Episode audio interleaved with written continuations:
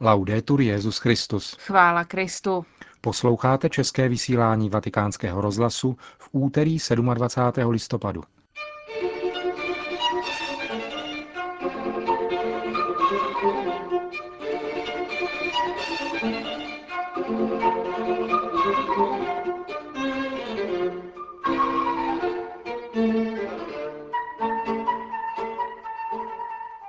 Milí posluchači, v dnešním pořadu uslyšíte nejprve rozhovor s novým moskevským katolickým arcibiskupem Paolem Pecim, který je v těchto dnech na návštěvě v Římě.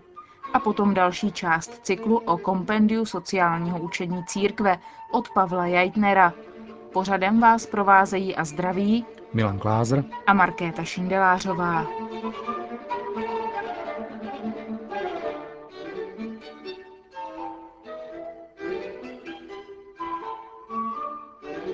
Před měsícem se ujal úřadu arcibiskupa arcidiecéze Matky Boží v Moskvě, jak zní přesně jeho titul, Monsignor Paolo Peci, který je v těchto dnech na návštěvě v Římě, kde se setkal s papežem Benediktem XVI.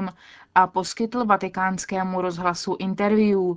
Nejprve v něm načrtává, jak je v prostředí ruské pravoslavné církve nazíráno ekumenické úsilí Benedikta XVI. Mi pare che il giudizio che viene dato nel mondo ortodosso sia generalmente eh, positivo. Řekl bych, že v pravoslaví převládá všeobecně pozitivní názor na toto úsilí, a to zejména ze dvou důvodů. Za prvé proto, že papež v ekumenismu neklade důraz na abstraktní rovinu, ale chápe je jako potřebu živého společenství. Zdá se mi, že tento aspekt je přijímán velmi dobře. Druhý důvod spočívá v papežově ochotě udělat pokud možno vše pro odstranění překážek plného společenství. Tedy také v tom, že problémy, které se objevují, neukrývá, ale naopak jim trpělivě a odvážně čelí.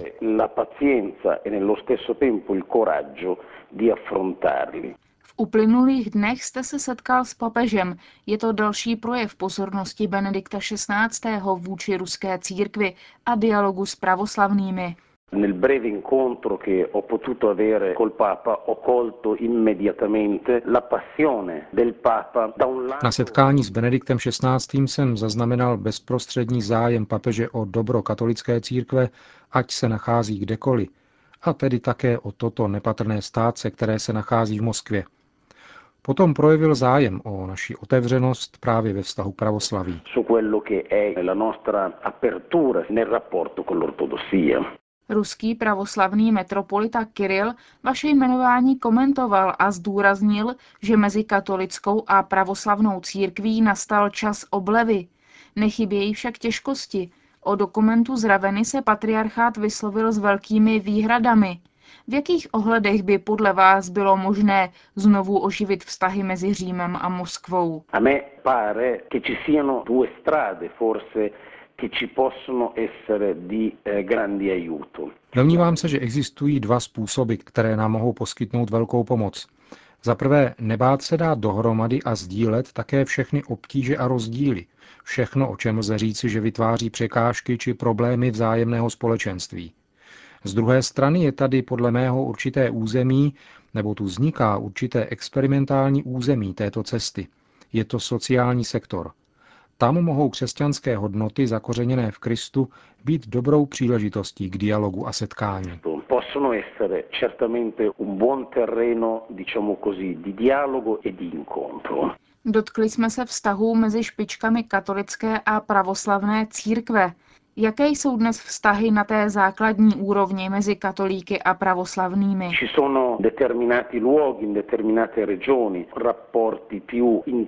V určitých regionech jsou vztahy velice intenzivní a hodnotné, řekl bych přátelské, zejména mezi klérem.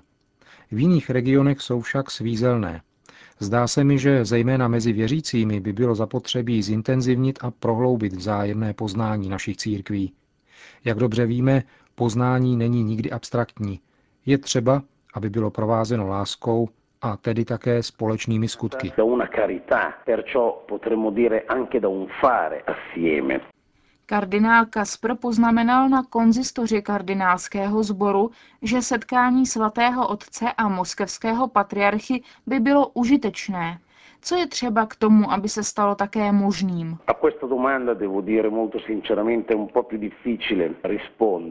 Na tuto otázku je velmi těžké odpovědět.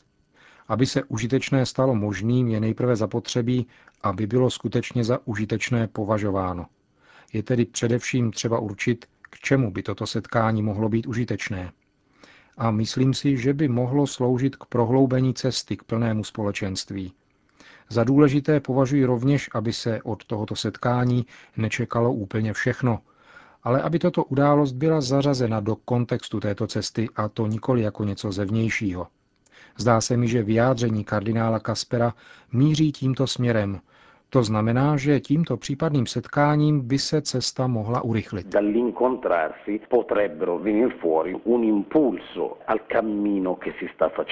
Domnívá se nový katolický arcibiskup Moskvy Monsignor Paolo Pezzi. O kompendiu sociálního učení církve, 16. díl, politická komunita, část druhá. Cyklus připravuje velvyslanec České republiky u svatého stolce Pavel Jajtner.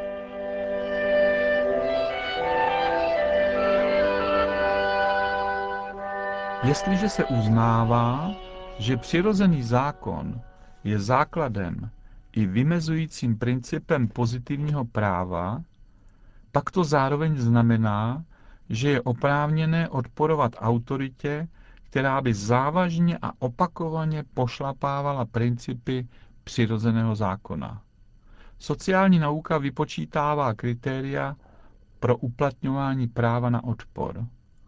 Odpor vůči útlaku politické moci může oprávněně sáhnout ke zbraním jen tehdy, když jsou splněny všechny následující podmínky. První v případě jistého, závažného a dlouhodobého porušování základních práv. Druhá, když byly vyčerpány všechny pokusy dosáhnout změny jinými cestami. Třetí, když se tím nevyvolají ještě horší nepořádky. Čtvrtá, když je oprávněná naděje na úspěch. Pátá, není-li možné rozumně předvídat lepší řešení. Kvůli ochraně společného dobra má právoplatná autorita právo i povinnost ukládat tresty, které mají být přiměřené k závažnosti deliktů. Trest neslouží výhradně k ochraně veřejného pořádku a k zajištění bezpečnosti osob, ale zároveň představuje prostředek k nápravě provinělce. Zmíněná náprava má rovněž mravní hodnotu odčinění když provinilý člověk svůj trest dobrovolně přijímá. Působení úřadu, jejichž úkolem je zjišťovat trestní odpovědnost, která má vždy osobní charakter, se musí vyznačovat přesným zjišťováním pravdy, přičemž je nutno plně respektovat práva a důstojnost lidské osoby. Církev vnímá jako znamení naděje to, že stále vzrůstá odpor veřejného mínění proti trestu smrti. Dnešní společnost má možnosti, jak se kriminalitě účinně bránit tak, že provinit se zneškodní, aniž by mu zcela uzavírala cestu k nápravě. Církev si váží systému demokracie, protože zajišťuje účast občanů na politickém rozhodování. Zaručuje jim možnost volit a kontrolovat členy vlastní vlády a v případě potřeby je pokojnou cestou vyměňovat. Církev proto nemůže schvalovat vytváření úzkých vládnoucích skupin, které si na základě svých specifických zájmů nebo ideologických záměrů uzurpují státní moc. Opravdová demokracie je možná pouze v právním státě a na základě pravdivého pojetí lidské osoby. Autentická demokracie není pouze výsledkem formálního dodržování pravidel, nýbrž také uvědomělého přijetí hodnot, na nich se zakládají demokratické postupy. Jedná se o důstojnost každé lidské osoby, respektování lidských práv, přijetí společného dobra jako cíle politického života a základu zákonodárství. Pokud neexistuje obecný souhlas se zmíněnými hodnotami, pak se vytrácí smysl demokracie a její stabilita je ohrožena. Učitelský úřad církve uznává platnost principů, že ve státě mají být jednotlivé pravomoci rozděleny. Jde o dělbu moci. Je vhodnější, když každá moc má protiváhu v jiných mocích a sférách kompetence a když je takto udržovaná ve svých správných mezích. Právě v tom spočívá princip právního státu, v němž vládne zákon a nikoli lidská své vole. Veřejná zpráva na jakémkoliv stupni, národním, regionálním, místním, má jakožto nástroj státu za cíl sloužit občanům. Ti, kdo mají politickou odpovědnost, nesmějí zapomínat na morální rozměr výkonu své funkce ani ho podceňovat. Politická korupce představuje jednu z nejzávažnějších deformací demokratického systému. Prostředky společenské komunikace je třeba užívat k budování a podpoře lidské komunity v ekonomické, politické, kulturní, vzdělávací a náboženské oblasti. Ve světě hromadných sdělovacích prostředků jsou vnitřní problémy světa komunikací ještě umocňováni prostřednictvím ideologií, honby za ziskem, politické kontroly, rivality mezi jednotlivými skupinami i dalšími společenskými nešvary. Morální hodnoty a principy musí platit i v oblasti společenských komunikačních prostředků.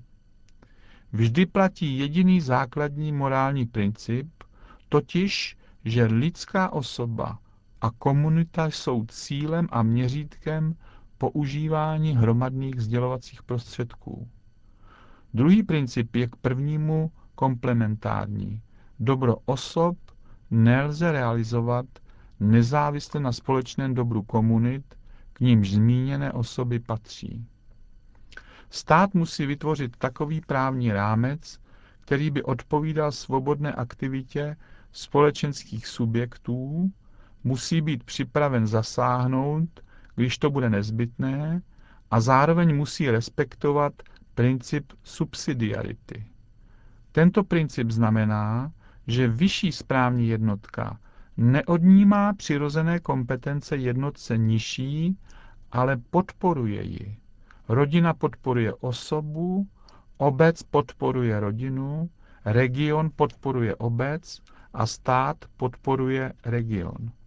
Je totiž velmi důležité, aby růst demokratického života vycházel ze sítě vztahů uvnitř vlastní společnosti. Aktivity občanské společnosti, zejména dobrovolnictví a spolupráce, představují ten nejvhodnější prostředek k rozvíjení sociálního rozměru osoby, která zde nachází prostor ke svému plnému sebevyjádření. Svoboda svědomí a náboženská svoboda se týkají jak jednotlivého člověka, tak i společnosti. Obě patří mezi základní a nescizitelná lidská práva. Povinnost respektovat náboženskou svobodu ukládá politické komunitě, aby církvím zaručovala nezbytný prostor pro jejich působení. Církve respektují oprávněnou samostatnost demokratického řádu.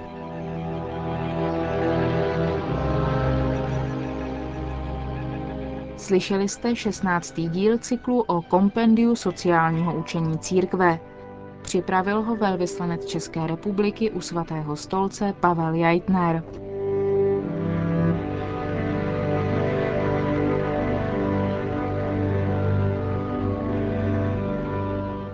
Končíme české vysílání vatikánského rozhlasu. Chvála Kristu. Laudetur Jezus Christus.